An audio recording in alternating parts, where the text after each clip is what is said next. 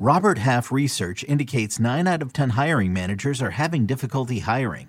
If you have open roles, chances are you're feeling this too.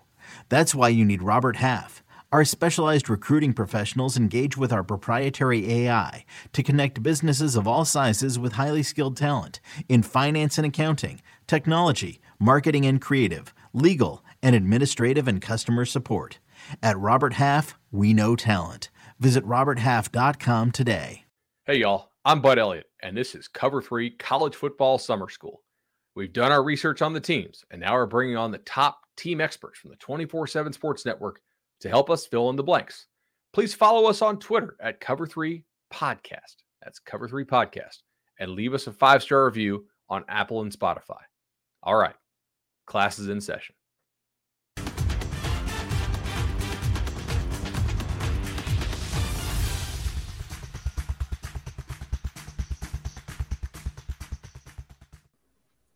Hey guys, welcome back into the Cover three College Football Podcast. I'm Bud Elliott, and this is the Summer School Series. And today, we're going to talk a little Notre Dame football with Tim Priester of Irish Illustrated. Tim, welcome to Summer School. Thanks, Bud. How are you? I'm doing well, man. Just really excited to talk talk a little Irish off a, a tremendous season, eleven and two. Uh, they agree with the power ratings there, a, a legitimate top ten caliber, you know, Vegas-rated team. I love when that matches up, so we don't have to start off debating just how good they really were. Looking at the schedule this year, I think they're probably favored in ten or eleven games and probably by double digits in, uh, I don't know, between five and eight, depending on how you feel about some of the teams on the schedule. I, I'm uh, I'm kind of bullish on this team, I, I feel like, and then yet I still have some questions to ask you about. I'm cautious. Um, okay. Having been around for now seven head football coaches at Notre Dame, I mean, clearly Marcus Freeman is doing all the right things in recruiting and behind the scenes and asking the right questions and soliciting opinions from people in the know, including former Notre Dame head coaches like Lou Holtz. So it's it's not a matter of that. It's it's the learning curve on game day. I mean, the reality is that they played the Fiesta Bowl, difficult circumstances for Marcus Freeman to to take over, but they had a twenty-one point lead and they let it slip away. So, um, you know, some in-game things that that every head coach, every first-time head coach has to deal with. But I think You know, I think the strength of this team is the defensive side of the ball, which is a great place to start. And if you had to name two areas, uh, I could name more than two that are really strong, but it's it's the offensive line and the defensive line. So that's a that's a good starting point. When I look at the schedule, you know, I see a, a couple of the best quarterbacks in the country uh, with Ohio State and U S C, starting the season with Ohio State and ending it with U S C. So there's some pitfalls there. I think the schedule is a little bit more difficult. I don't know that I'd say than normal, but you throw Clemson in there and a trip to Vegas to play a, a very good B Y U team or or one that was very good last year. So there's some stumbling blocks there, but this is a the transition is is with Marcus Freeman as a game day coach. Everything otherwise uh, is in pretty good shape with this team. Well, one area I wanted to I wanted to start with uh, was was the offense. You know, last year I had him power rated inside the top twenty for offense, but interestingly, I felt like Notre Dame under Brian Kelly was always a really good running team. And, and last year, uh, their, their passing efficiency uh, was much higher uh, than their run efficiency was, which was interesting. And I, I got to say, Jack Cohn performed much better uh, than I thought he would entering the season. But I was also a little bit uh, disappointed at times in the in the run game. Um, and I'm curious, do you see that the, the run efficiency this year changing or, or perhaps the run fre- frequency or both? I think probably both. Harry Hiestand returns as offensive line coach who has churned out first-round draft choices up front. And plus, that line is just more experienced. They were – I mean, they weren't – they didn't struggle early in the season last year. They were terrible early in the yeah. season last year. And then they started to put it all together. They found some answers with with offensive line coach Jeff Quinn. They end up – you know, they have their they had four different starting left tackles. Two of them were true freshmen. Both of those guys now will be starters at the two tackle spots, Blake Fisher and Joe Alt, as sophomores, although Fisher only played two games because of injury. So there was a big transition there. Somehow they pulled it together midway through the season and allowed them to finish off eleven and one during the regular season. And when I said they're strong in most positions, the questions now are, are at quarterback because Jack Cohn was – for as immobile as he was, he was very efficient throwing the football and very accurate.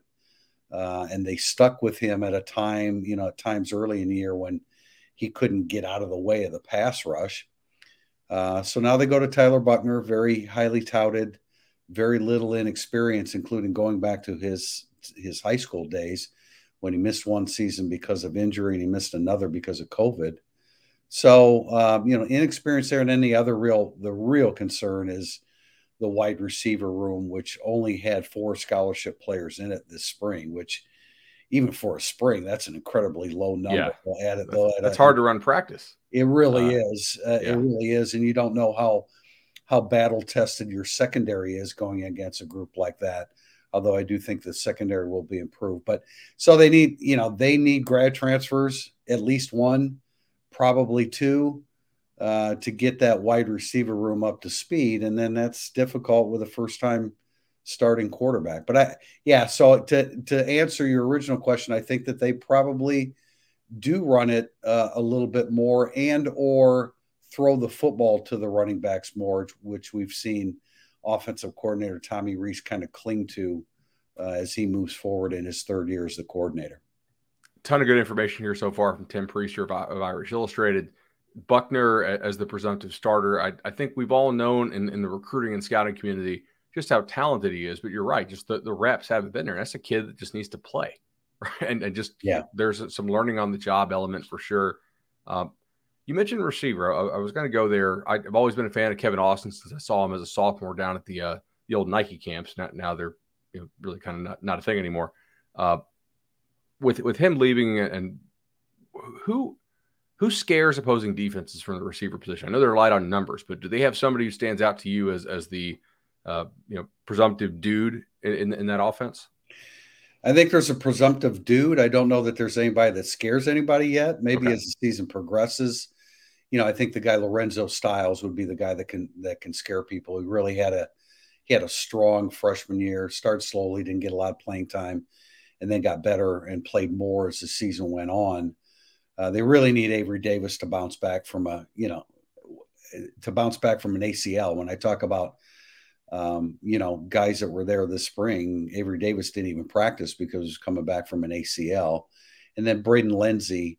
I mean, those are the three best slash most experienced guys at wide receiver. Joe Wilkins coming off an A C L as well. So, I mean, their numbers are, their numbers are down. And as far as like scary people, they don't really have that guy. I mean, I think, I think Styles can fall into that category, but you're pinning a lot of hope on a kid like Tobias Merriweather, who was a, you know, top rated receiver coming out of high school, but he wasn't here in the spring and he'll have to adapt quickly in, in August. So that's why I say they need, They need one grad transfer receiver, but they're probably better off getting two. And I'm not sure either of those would scare anybody, but it would at least make it a, a much more established and competent receiver room.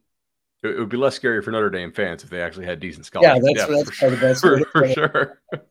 to, to stick with the scary theme. Right. Uh, last question for you on the offense.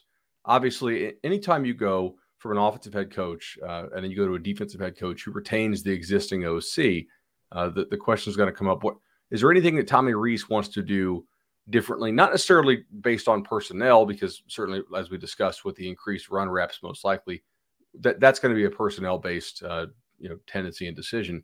Is there anything that you're aware of that, that Rees wanted to do that maybe not clashed with Kelly, but just Kelly had, you know, wanted to do different things? And now that Rees is calling his own shots, he, he gets to do. Yeah, it's a good question. It's one that's come up frequently uh, since Brian Kelly left. And even Tommy Rees will tell you that, you know, he was in charge. He was making the play calls on game day. And there's always there's always a give and take with the head coach, especially since the head coach was at Notre Dame because of what he did offensively at Cincinnati. But I, you know, I mean, I, I think to answer your question, I think maybe be a little bit more aggressive at times. Uh, probably at the end of halves, end of first half, those kind of things, instead of playing it close to the vest, although Rees called it conservatively at the end of the first half of the Oklahoma State Fiesta Bowl. So I don't think that there's anything drastic. That that is the that was the the the conception of the situation once that Brian Kelly left. But Rees will even tell you that it's his offense. He'll run it. He's very creative. very diverse. He hasn't fully hit his stride yet where he's really put out a, a real high-powered offense. His hands have been tied a little bit, especially with the way the offensive line performed the first half last year. Uh, and then the questions about, um, you know, the receiver room right now. So uh, I, I don't I don't think there will be anything significant. I think he does a good job of playing to his strengths, and his strength is starts with number eighty-seven, at tight end, Michael Mayer. So he will be emphasized heavily. But you have to get productivity, and you have to be able to, quote, scare people with their wide receivers, and so they're going to need to develop that. I don't think it'll be anything really, really drastically different from what they did. And it was creative. I, it, his his offense has been creative. It hasn't necessarily been matched by the productivity of it. For sure. Uh, something that we, we don't expect to change very much stylistically, just due to the continuity with the head coach and, and D C, uh, is the defense. A, a top fifteen unit in twenty twenty-one, if you adjust for opponent, uh, carry the team at times, especially I thought early on with, with, with the play of the safeties. But I, I want to start up front, and this is a, a spot where I'm a little bit concerned by the number of snaps lost. I mean, I'm looking here, it looks like nine hundred uh, snaps lost by interior defensive linemen uh, from last year's team. But Notre Dame has recruited the defensive line about as well as I can remember since probably the early nineteen nineties. So that's a long time. Some of our listeners probably weren't even born then. Uh, am I wrong to just be confident that they're going to have guys step up? And and if not, who uh, who, who do you think is going to be the, the guys who step up there? I don't think you're wrong in that assumption. And I and I let me start by talking about Al Golden, the new defensive coordinator, which I think was a creative, um, kind of inspired choice by Marcus Freeman. That was promoted a little bit by uh, Director of Athletics Jack Swarbrick, who got to know Al Golden uh, in the in the head coaching uh, process when they hired Brian Kelly. Not that he was necessarily, yeah, he he did kind of consider hiring Al Golden as the head coach, but he had struggled at Miami. But I think it's an inspired choice because he comes from an N F L. He was with the Bengals. He was in the Super Bowl. He wasn't coordinator, but he was a linebackers coach for five years. Uh, and he brings with him um, a different perspective from the N F L. And, and part of that is the realization that you can't wait till halftime to make changes with your defense. You have to be able to make, you have to be able to react on the fly. And if not play by play, series by series. And I think Golden is that that's a concept that Golden has brought there that Marcus Freeman feels good about. Um, I think their defensive line, they don't, they're not overly blessed with a ton of off the edge guys, but they do have a couple good ones in Isaiah Foskey and, uh, and Justin Adamalola. They, they do have to stay healthy. I think Jason Adamalola, the twin brother of Justin on the interior, was a really, really quietly almost great defensive tackle for Notre Dame last year. The guy that they lost was, was Kurt Heinisch, who played five years, took advantage of that COVID year and took another year. Um, but they, they have depth there. And I think that was something that we saw in the Blue Gold game Saturday that, um, you know, you can split up the defensive line all you want. You still have two pretty good defensive lines there. So I think it starts there. They have talent at linebacker. I think the corners and safety situation has improved. I think you're accurate when you, when you assume that this is going to be continue to be a quality defensive team in, in the, you know, following Clark Lee, following Marcus Freeman, and now Al Golden. I, I also want to say, as a, as a guy who, who lives in Florida and, you know, has, has covered uh, you know, the state of Florida for about fifteen years now, uh, Golden kind of got a raw deal at Miami.